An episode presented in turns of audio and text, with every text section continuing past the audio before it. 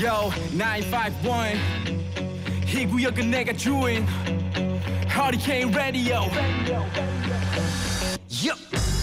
여러분 안녕하십니까? 생방송 최일구 이렇게 나드 앵커 디자인 디 최일구입니다. And did it my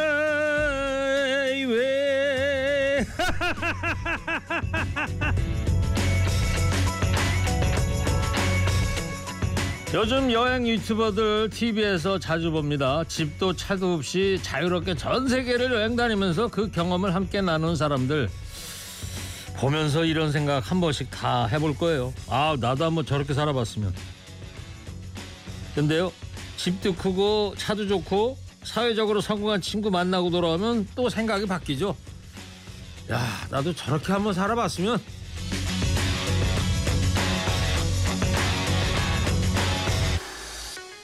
살아가면서 우리 마음속에 늘 상반된 생각이 한꺼번에 떠오르는 것 같습니다.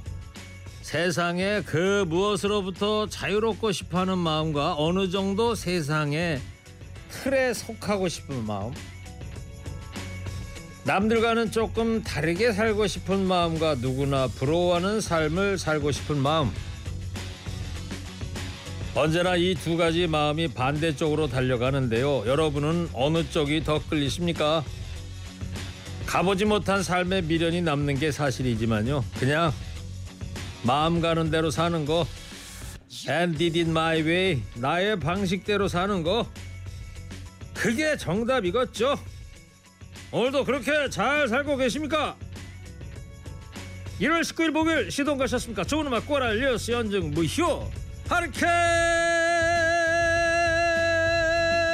라디오 출격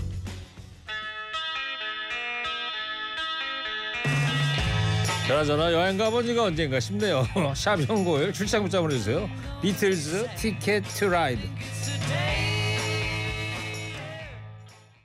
비틀즈 to Ride 들었습니다. 어제는 허리케인 라디오 방송 끝내고요. 바로 안과를 갔습니다. 3주 동안 눈이 충혈이 생겨가지고요. 안구 건조증인 것 같은데 막 가렵고. 그래 집에 있던 남은 연고 뭐 이렇게 발라보고 그랬는데 영 안 나와가지고 어쩔 수 없이 이제 이런 이런 상황이 되면 꼭 이제 드디어 병을 찾아가게 되는데 안과 선생님한테 혼 많이 났습니다. 예, 그러면서 제가 새벽에 이제 잠이 깨고 막 그러면은 스마트폰을 쳐다보게 된다 그런 얘기했더니 그거 아주 시력이 안 좋은 거라고 절대 하지 말라고 그러더라고요. 오늘 새벽부터는 그런 걸 안 했는데 그래서 처방해준 연고 뭐 안약 바르고 보니까 하루 만에 정말 좀 좋아지고 있습니다. 예. 아프면 그저 의사 선생님 말씀 잘 듣고 따라 하는 게 최고인 것 같습니다.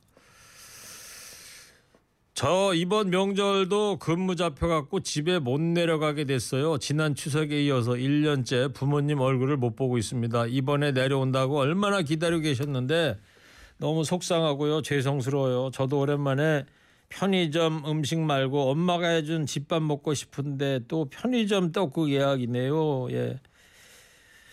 이번 설에도 여러 사정 때문에 고향 찾지 못하는 분들 많으시죠. 얼른 상황이 좋아져서 자주 찾아뵙기를 바랍니다. 저희는 광주에서 올라와서 배달 음식점 하는데요. 주변에서 설날에 장사하면 잘 된다고 그래서 이번 설은 안 쉬고 장사해 보려고 합니다. 작년에는 너무 마이너스가 심해서 채워야 하거든요. 그나저나 남편이 아직도 길을 잘 못 찾아서 걱정이네요. 서울길이 너무 힘들다네요. 예. 광주에서 서울 오신 지는 얼마 됐다는 얘기는 안 해주셨는데 예. 설날에도 일하신다니 참 고생 많으시고 힘내십시오. 그나저나 배달 일 하시려면 서울길 얼른 익숙해져야 할 텐데요. 안녕하세요. 일구동상 오늘 전통시장 갔는데 물가가 너무 올라서 살기 힘드는데 그래도 열심히 살아봐야지요. 인천 청라동에서 예. 일구 아저씨 애플리케이션 새 대문사전 대문사진 보기 좋네.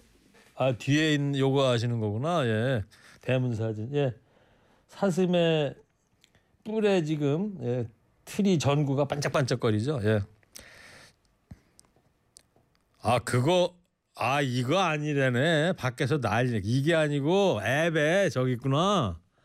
어 언제 바꿨어? 오 저는 저 가끔 들어가지고 모르는데 어. 까만 양복 입은 거기에다가 허리케인 라디오라고. 어우. 아주 고급스럽게 잘 만들은 아 천여진 PD가 수고해져 가지고 새롭게 이렇게 바꿨다네요.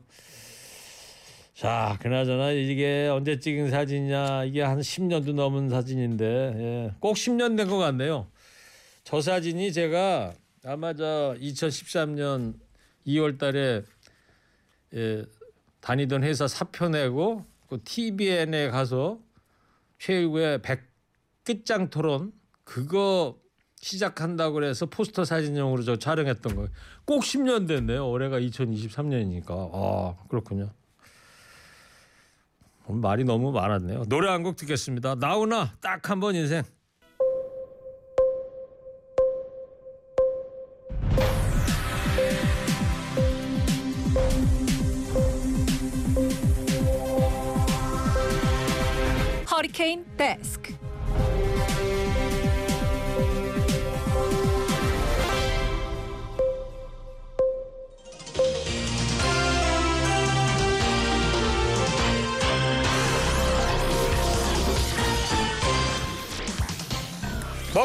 힘들어도 지나치면 안 되는 세상 소식 전해드립니다. 허리케인 데스크.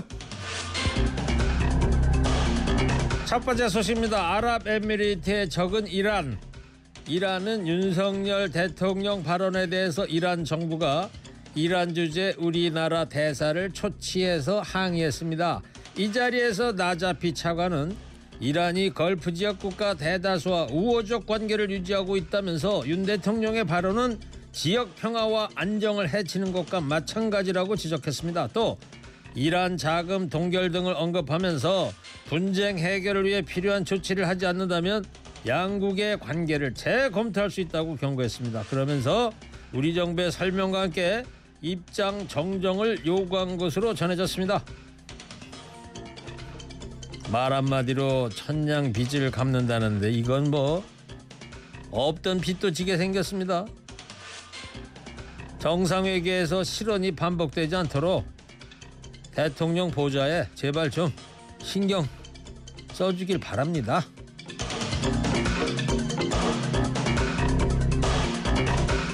나라 구하다 죽었냐 한몫 챙기려 한다 등등 12그 참사 유족들을 향해서 막말을 쏟아내서 무리를 빚었던 국민의힘 김민아 창원시 의원에 대한 제명안이 결국 부결됐습니다.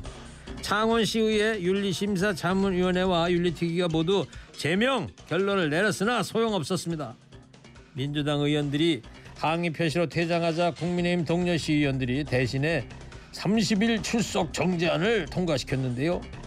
요게 알고 보니까 다음 달 16일까지 의회에 공식 회의 일정이 없습니다. 390여만 원이나 되는 월정 수당과 의정 활동비도 그대로 받습니다. 사실상 한 달 유급 휴가나 다름없는 것으로 드러났습니다. 옳고 그러면 없고 우리가 남이가 요것만 남았네요. 이거 면제부 받았으니 더 기고만장해져 갖고 막말 쏟아내는 건 아닌가? 모르겠쇼.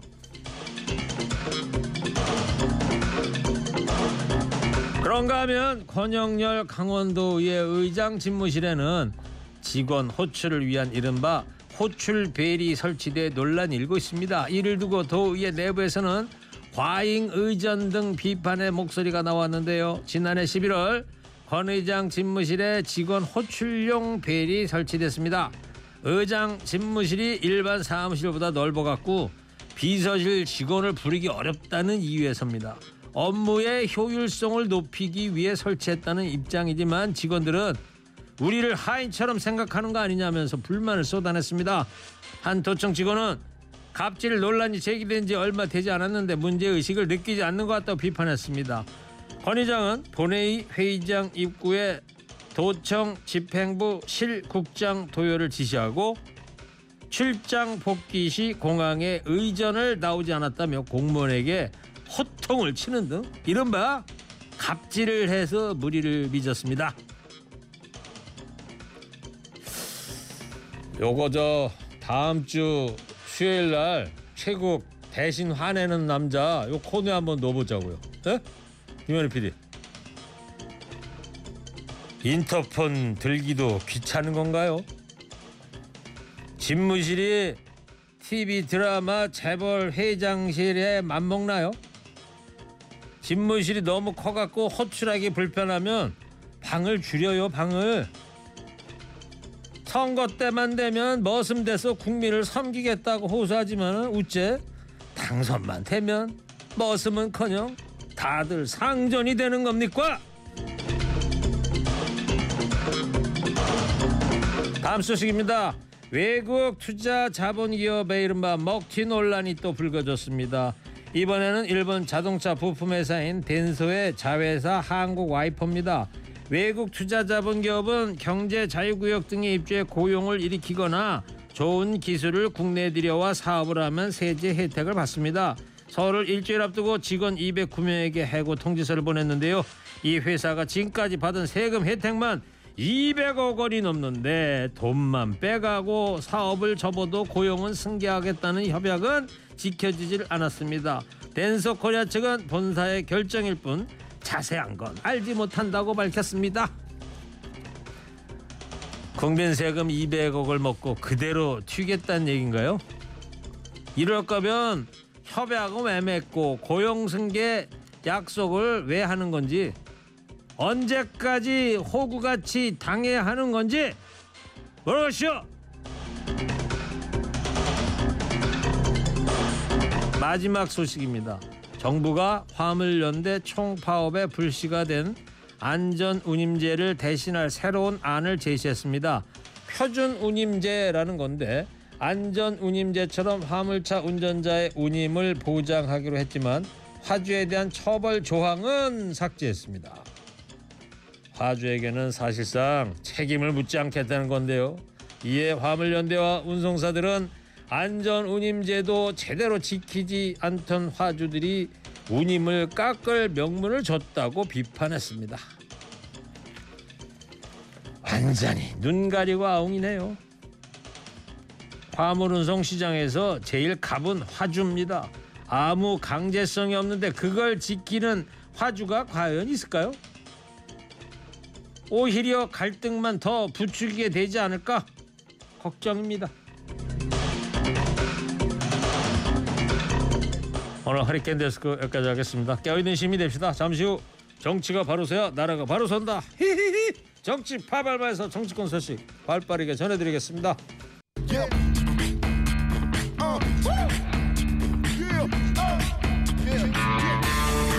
정치가 바로 서야 나라가 바로 선다. 정치권 소식 발빠르게 전달해 드립니다. 정치 파발마.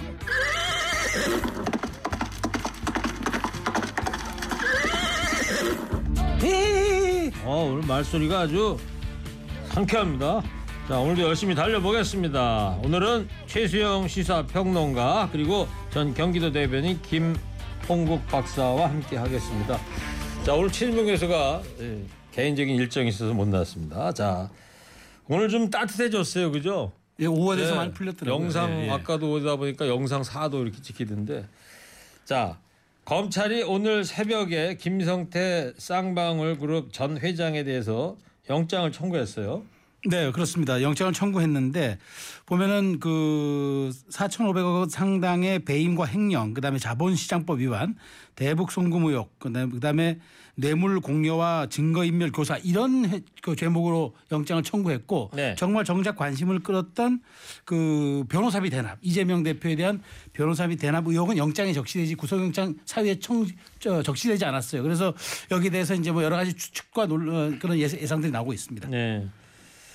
자 이런 상황에서 이재명 대표가 2차 검찰 소환에 앞두고 있는 상황인데 자 청취자 여러분들 이 상황을 지켜보시면서 어떤 생각이 드십니까? 여섯 글자로 의견을 보내주시기 바랍니다. 자, 이 대표가 어제 밤에 KBS 9시 뉴스 인터뷰에서 변호사비 대납 의혹에 대해 입장을 밝혔는데 요 얘기 잠깐 듣고 오겠습니다. 뭐 저로서는 문제될 만한 행동을 한 게 없기 때문에 제가 원래 정면 돌파가 저의 특장기 아닙니까? 네. 저는 변호사비 대납이나 이거는 기소하면 미쳤다고 생각합니다. 예, 김성태 회장이라는 분은 저는 만난 일이 없어요. 본 일이 없습니다, 실제로. 네. 뭐 봐- 전화 통화는 누군가가 술 먹다가 바꿔줬다는 얘기가 있는데 그 그분이 전화한 게 아니고 술 드시다가 저한테 뭐 전화 바꿔줬다는 얘기는 저는 그게 기억이 안, 안 납니다. 예, 저희들이 사실은 술 먹고 전화하는 사람들이 많거든요. 그나 이 사람 안다? 이거 과시하기 위해서 막 전화해서 막 바꿔줘요. 네. 그거 사실 황당한 일이 많죠. 근데 뭐 그런 경우일 수는 혹시 모르겠는데 네. 변호사비 대납 의혹을 가지고 기소를 검찰이 하게 되면 이건 미친 것이다 이런 얘기를 했고 그 다음에 또 여자 KBS 앵커한테 이런 질문을 하더라고요. 도대체 변호사비 대납 의혹에 대해서 앵커는 어떻게 생각하냐? 누가 어떻게 왜 어디서 이런 걸 단 하나라도 들어본 적이 있느냐? 이런 반문을 하고요. 마지막에 보면 얼굴 아니냐 또 물었더니 혹시 모르겠다. 술자리에서 왜 그런 경우 있잖아요. 남자들 아, 그렇죠. 그 예. 술 먹다가 예. 누구한테 막 그거, 그거. 아저 누군데요? 뭐 평소에 팬입니다. 뭐 이런 경우 있잖아요. 그, 그, 그렇죠. 이게 이제 인맥과시하고 뭐 그런 걸로 이제 나오곤 하는데 자, 자두 분 어떻게 어제 이재명 대표 인터뷰 들었는지요? 어, 제가 먼저 네, 말씀드리겠습니다. 김홍 박사님도. 날씨는 아까 풀리셨다고 그랬는데 네. 참 답답한 게 우리 정치 또 대한민국은 풀리지 않는 것 같습니다. 온갖 외교적 사건, 남북 관계 또 이런 이- 여야 간의 갈등들 전혀 풀리지 않는 네. 날씨하고 전국을 비교한 건 너무 판에 박힌 것 같은데. 그래도 너무나 춥거든요. 왜냐하면 풀려야 될 거 아니겠습니까? 그래야. 법도 만들고 뭐 국민을 위한 민생 예산도 쓸 텐데요. 예. 저는 참 안타깝고요. 어, 이재명 대표가 했던 얘기들 전반적으로 들어보면 그동안 했던 얘기의 맥락의 연장선상 에 있고요. 그러면 김성태 씨를 만난 적 없다라는 얘기는 뭐 이동 수차례 있었고 김성태 씨도 또 이미 그랬죠. 여러 차례 얘기를 했죠. 방콕에서부터 그 얘기를 했잖아요. KBS 그런- 기자한테. 그러니까요. 검찰을 통해서 흘러나왔던 뭐 비서실장이 아는 사이다라고 했는데 사실은 자기도 흘러다니는 얘기 전에 들은 얘기다. 그러니까요. 다시 말해서 그런 전반적인 정확한 팩트들은 안 나오고 검찰이 일방적으로 흘리는 얘기들만 지금 나오면서 이 사안들이 계속되니까 답답하다. 또 억울하다. 뭐 검찰이 기소한다면 미쳤다고 본다라고 또뭐낫 도깨비 같은 마녀 사냥이다 이렇게 얘기를 했는데 네. 저는 이재명 대표의 심정이 이럴 이럴 것 같다는 본인의 그동안 주장에 계속 흐름이 일관성이 있거든요. 네. 그렇다면 검찰이 정말로 거기에 대해서 이렇게 피의 사실 뭐 아니면 뭐 중, 조사 과정에서 나온 거 흘리지 말고 정확하게 해야 되는데 벌써 사안이 어떻게 됐습니까? 2021년 9월부터 지금 뭐 1년 반 지났고 또 새 정부 출범해서 그렇게 이잡던 무수한 압수수색했는데 아무런 연계 고리들 잡지 못하고 실제 밝혀낸 게 없거든요. 그래서 이재명 대표가 답답하다고 얘기했는데 저도 국민의 한 사람으로서 검찰이 이렇게 수사하면 안 된다.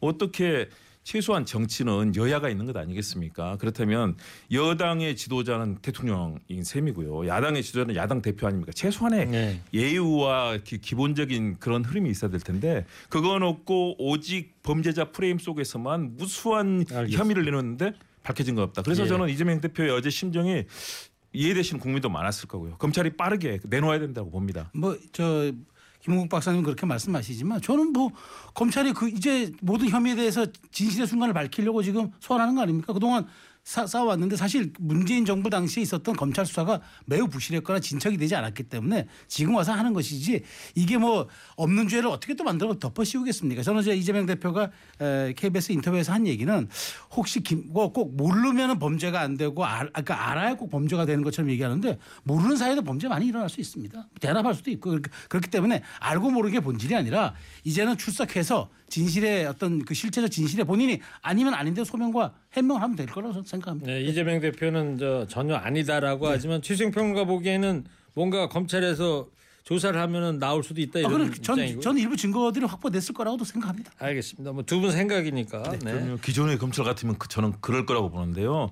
윤석열 정부 들어와서 검찰은 사실상 거의 윤석열 대통령, 사실 검찰 대통령 아닙니까? 거의 맹종하는 그런 시스템이고요. 그 동안에 저도 뭐 과거 검찰 출입, 뭐 정치 국회 출입, 청와대 출입해봤지만 이렇게 검찰이 증거 없이 그리고 막무가내로 달려드는 수사는 본 적이 없습니다. 저는 그래서 우리 최수영 평론가께서 하신 건 합리적인 말씀이고요. 그러나 지금의 검찰이 보이고 있는 행태는 그 동안의 검찰이 보였던 최소한 합리성이라든가 논거의 또 증거주의가 아니라 이미 모든 것을 범죄로 단정하는 무죄 헌법상의 무죄 추정의 원칙 헌법이 보장하고 있는 거 모든 걸 다 파괴하고 있는 것이기 때문에 저는 그런 불안감 또 국민들 얼마나 무섭겠습니까? 대- 이 야당 대표도 이 정도인데 국민들 개인은 얼마나 많은 수사를 통해서 압수수색하고 사실 저는 그런 두려움이 있을 거라고 봅니다. 증거 두 없이. 분이 아주 뭐 점잖게는 얘기하는데 뭐 아, 마음속에 다 칼날을 품고 있는 것 같아요. 더 그러니까. 증거 없이 혹은 법리에 기초하지 않고 영장 치거나 그다음에 구속시키거나 뭐 단죄하면은 역풍 맞습니다. 그렇게 못 합니다. 네. 알겠어요. 거기까지 하고요. 자 대장동 사건과 관련해서 검찰이 이제 소환 요청을 했는데 여기에는 출석하겠다 입장을 밝혔습니다. 어제 여기 망원동 시장에 에, 민주당 지도부와 같이 왔다 이런 얘기를 했는데 지도부 회의에서는 출석을 만료했다고 그러던데 이재명 대표가 2차 소환에 응한 이유 28일 날 토요일 날 가겠다는 거 아닙니까? 평일 날 일해야 되고 왜 그랬다고 보세요?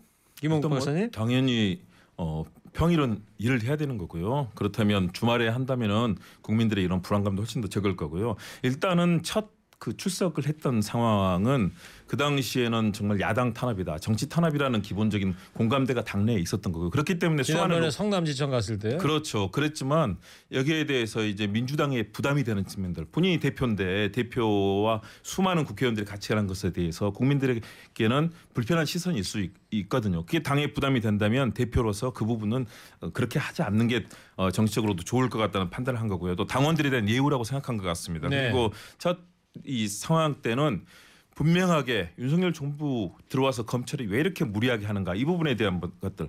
왜냐하면 지난번 사안들 성남 FC 관련해서 참 저는 황당합니다 사실.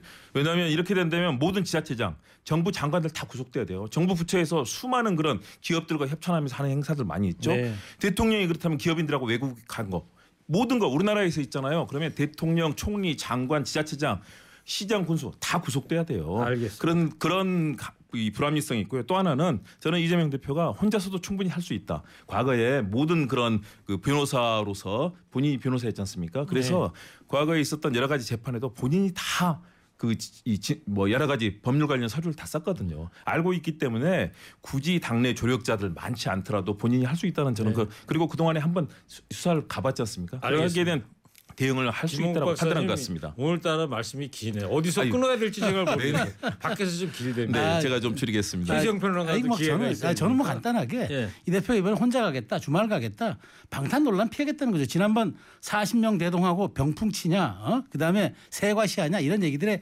비난 여론도 들었을 겁니다. 그래서 그걸 피해서 가겠다는 것 생각을 한것 같고요. 그다음에 주말을 택하 난뭐 금요일 날 가도 되는데 토요일 날 굳이 가겠다 하는 것은 뭐 민생 얘기하고 뭐 국정 당무 얘기하는데 저는 속셈이 이거라고 봐요. 내가 끌려다니지 않겠다. 그걸 좀 과시하고 싶었던 거죠. 그래서 전 뭐 출석하고 못하고가 중요한 게 아니라 이제부터는 거기 가서 본인이 법조인답게 얼만큼 소명하느냐가 그게 핵심 관건입니다. 네. 자, 하여튼 28일 날에는 갈 때는 변호사 한 명만 에, 대동할 예정이라고 그랬고 그리고 이재명 대표가 성남 시민을 위해 환수한 것이 어떻게 배임죄냐 국민이 지켜보고 역사가 평가할 것이다 이런 말도 했는데 요거 어떻게 들으셨어요 김홍 박사님은? 어 저는 그동안 했던 이 말의 일관성이 있다. 그리고 행정을 해보신 분들은 압니다. 행정에 10년, 20년 모든 사안들을 방치하고 혹시라도 그 논란이 있을까 봐서 아무런 일도 하지 않았어요.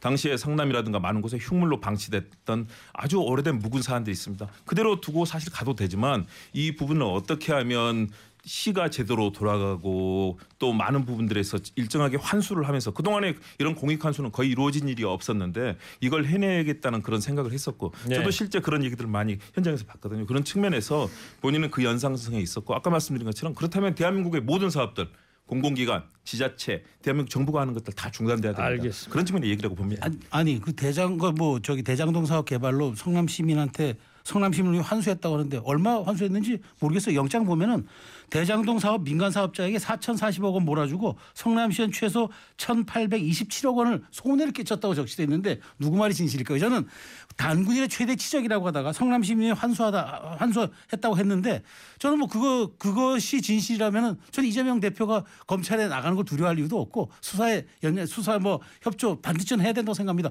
칭찬 결과에 칭찬받으면 되겠죠. 그러니까 저는 이 이제 이 얘기가 벌써 1년 반을 끌어왔기 때문에 이제는 막 진실의 시간이다. 이제 소명하고 재판 진행해서 법원의 판결 기다리면 될 거라고 저는 생각합니다.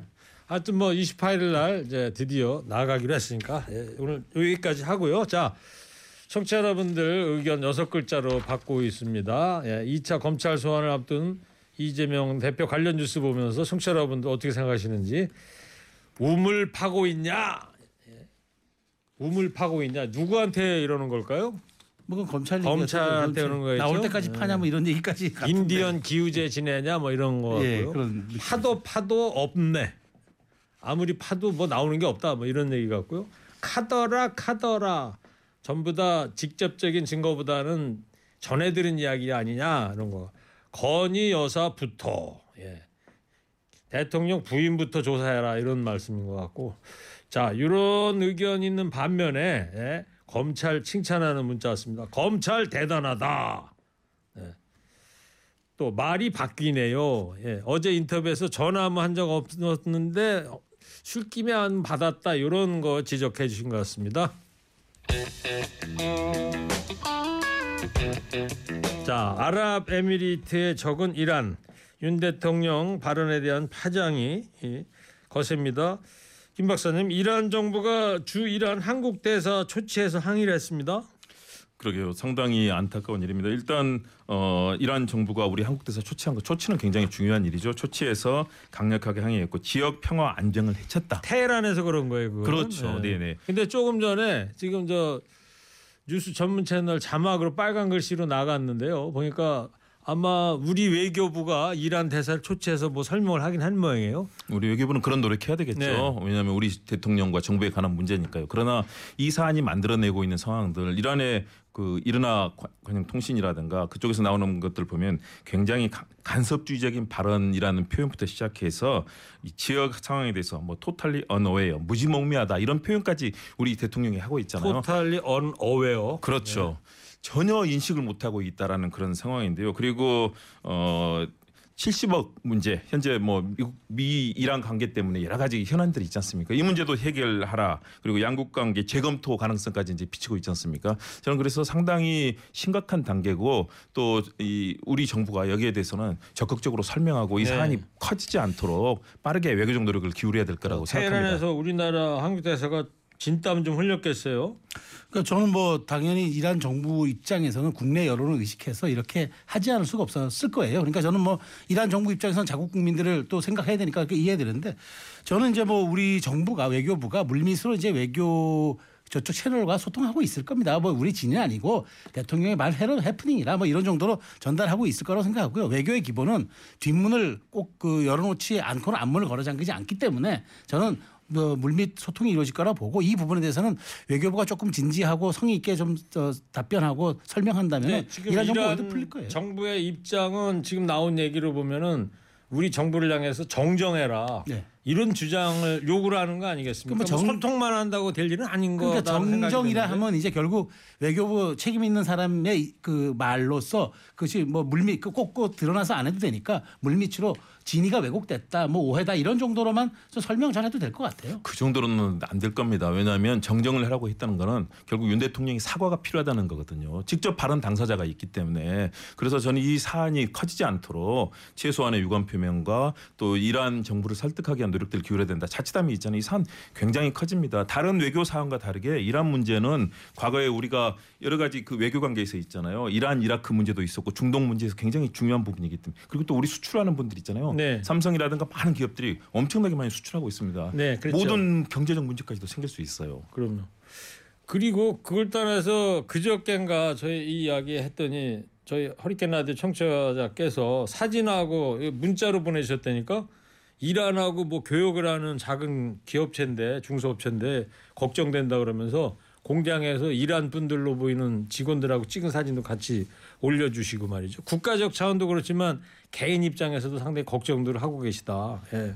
하여튼 김홍국 박사님이 대통령이 유감을 표명해야 된다 이런 필요성도 이야기를 했는데 최수영 평론가님 어떻게 보세요? 저는 뭐 그러니까 유감 표명이라 하면 대통령이 사실 이게 이거는 비유를 하는 거잖아요. 사실 어찌 보면은 그 그쪽 당사자가 그쪽 이란 쪽을 향해서가 아니라 우리 아크 부대를 방문했을 때 좀 말하자면은 그 주적 개념을 설명하면서 이제 비유를 들었는데 그 비유가 조금 적절하지 못한 것이고 사실 외교에서는 이 rhetoric 수사를 얘기하는 건데 저는 그것을 이제 좀 대통령께서 너무 직설적 화법으로 서- 설명하다 보니까 네. 이렇게 된 건 된 건데 저는 외교부가 좀 물밑으로 잘 설명하면 될 것 같아요. 네. 아, 설명하고 이해를 구하고 그다음에 진의가 왜곡됐다 예, 이렇게 얘기를 하면 되지 않겠습니까? 그러니까 김홍 박사는 사과까지 가야 된다 이렇게 이건 하는데. 또 국가 원수의 또 이게 말과 관련된 문제이기 때문에 공식적인 사과 이런 것들은 오히려 저는 더 큰 문제를 불러올 수도 있다고 봅니다. 공식적인 사과까지 가는 거는 사실 우리 국 국격에도 참 어렵습니다. 그- 저는. 그렇기 때문에 최소한의 그런 유감 표명들 네. 그런 흐름들이 나오면서 어, 지금 상황 제가 나오는 이러한 외교부의 반응이라든가 이 상황은 저 과거 이제 외교부 출입하면서 그 직접 봤던 여러 가지 외교들 수사가 있거든요. 그 정도 선에서 뭔가 이 마무리하지 않는다면 네. 자칫하면 더 커질. 겁니다. 두 분의 의견이 좀 평행선인데 그러면 허리케인 청취자 여러분들 어떻게 생각하시는지 문자 좀 보내주세요. 최소한의 유감 표명해야 한다. 1번 물 밑으로 소통하면 된다. 2번 네. 김홍국 박사님 편이 많은지 최수영 평론가님 편이 많은지 1번 아니면 2번으로 보내주시 기 바랍니다. 자 지금 저 나경원 전 의원 얘기 국민의힘 예, 전당대 얘기인데 나경원 전 의원이 지금 공식 일정을 전부 취소한 상태인데 홍준표 대구시장하고 설전이 있었어요. 그러니까 페이북으로. S, 예, SNS 상에서 설전인데요. 그러니까 네. 홍준표 어, 지금 대구시장이 계속 연일 나경원 의원을 저격하거든요. 그러니까 말하자면 금수저 정치인이다. 그리고 지금 그렇게 말할 지금 그렇게 뭐 출마해서 이렇게 뭐당 대표가 되겠다는 자격이 있느냐. 그러면서 또 뭐 부동산 문제까지 예, 거론을 뭐 했어요. 신당동 건물 예, 얘기를 건물. 얘기를 이제 결혼하니까 이제 나경원 의원이 전 대표가 빨끈하면서 아니 도대체 가족까지 왜 끌어들이느냐. 음. 나 책임 묻겠다. 뭐 이렇게 지금 아주 고도의 신경전을 벌이고 있는 상황이라 네. 이게 또 어디까지 불똥이 튈지도 잘 모르겠습니다. 그래요. 자 나경원 전 의원이 이제 이번 사태와 관련해서 친윤계와 초선 의원들 또 같은 당 광역 단체장들한테까지 뭐 그야말로 사면 초과로 몰린 상황인데 김홍 박사님 이 상황 어떻게 이해하고 있습니까? 일단 윤석열 정부가 당을 장악하는 그 과정이다. 사실상 김기현 어, 후보의 경우는 사실 당 대표에서 경륜이나 이런 흐름으로 봤을 때 사실 많이 약하지 않습니까? 그동안에 원내대표 한 번 했고 당 대표를 하기에는 저는 이제 제가 이 과거 뭐 한나라당 옛날 신한국당 때부터 그 당을 출입해서 흐름들을 보는데 그 정도의 경륜이나 이건 나 없다고 봅니다. 결국은 윤 대통령과 윤핵 간의 힘들이 작용을 하고 대표를 만들려고 온갖 길- 힘을 쏟고 있지 않습니까?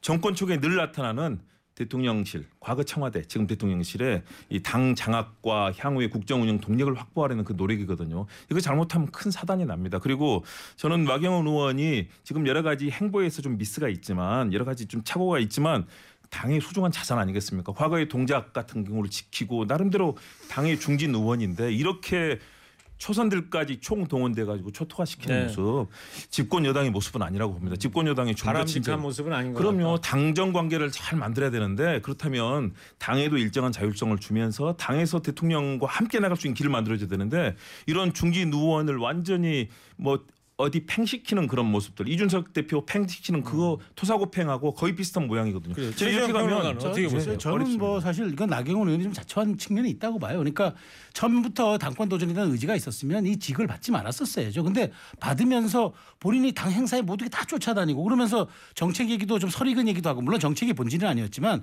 저는 나경원 의원은 지금이라도 출마 불출마에 대한 의견을 확실하게 해줘야지 당을 더 이렇게 갈등과 분열의 상황으로 끌고 와서는 안 된다고 봅니다. 책임 있는 정치인이고 본인이 보수의 원류라고 얘기한다면 그에 걸맞는 모습을 책임감 보여줘야죠. 네.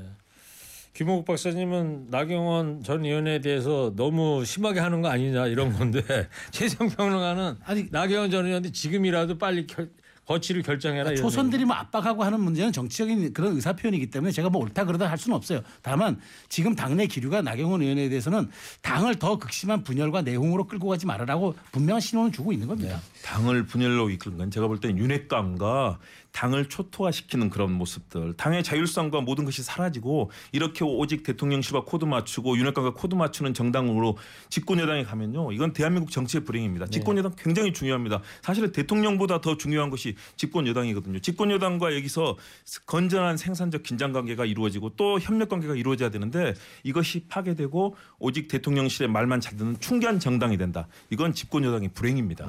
자 그러면 마지막으로 자 어제도 뭐 이런 말씀을 두 분들한테 패널들한테 질문을 드렸는데 나경원 전 의원 어떤 선택을 할지 최승 평론 어떻게 보십니까? 저는 뭐 불출마로 이제는 기울었을 것이다. 그리고 이제 다만 발표 시기를 대통령 순방 어, 전이냐 후냐 저는 그것만 남은 거라고 생각합니다. 그래도 그저께 그 대구 동화사도 갔다 오고 뭐 행보를 정치 행보를 쭉 이어갔잖아요. 동화사가 마지막 행보였죠 사실은. 저는 더 이상 왜냐하면 지금 대통령 실장까지 나서서 대통령 마음입니다라고 선언한 이상 그다음에 이런 상황에서 지금 수도권이나 어디 지역에 있는 원외 당협위원장들 한 명이라도 붙을 수 있겠습니까? 그럼 결국 80만 당원 투표인데 어디서 표를 얻습니까?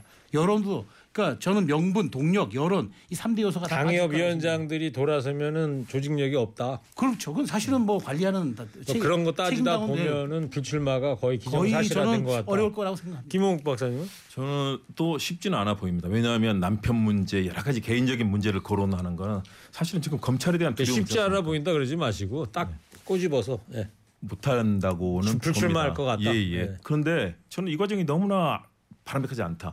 대통령 실장은요 비서실장입니다. 과거 이런 건 정무수석이라든가 다양한 흐름에서 해결이 돼야 되는 것이지 대통령 실장이 공식적인 입장을 내고 완전히 한 정치인을 알겠습니다. 매도해서 팟, 이 매장시켜 버리려고 하는 이런 모습들까지 가는 거 네. 저는 불행하다고 생각합니다. 잘 들었습니다.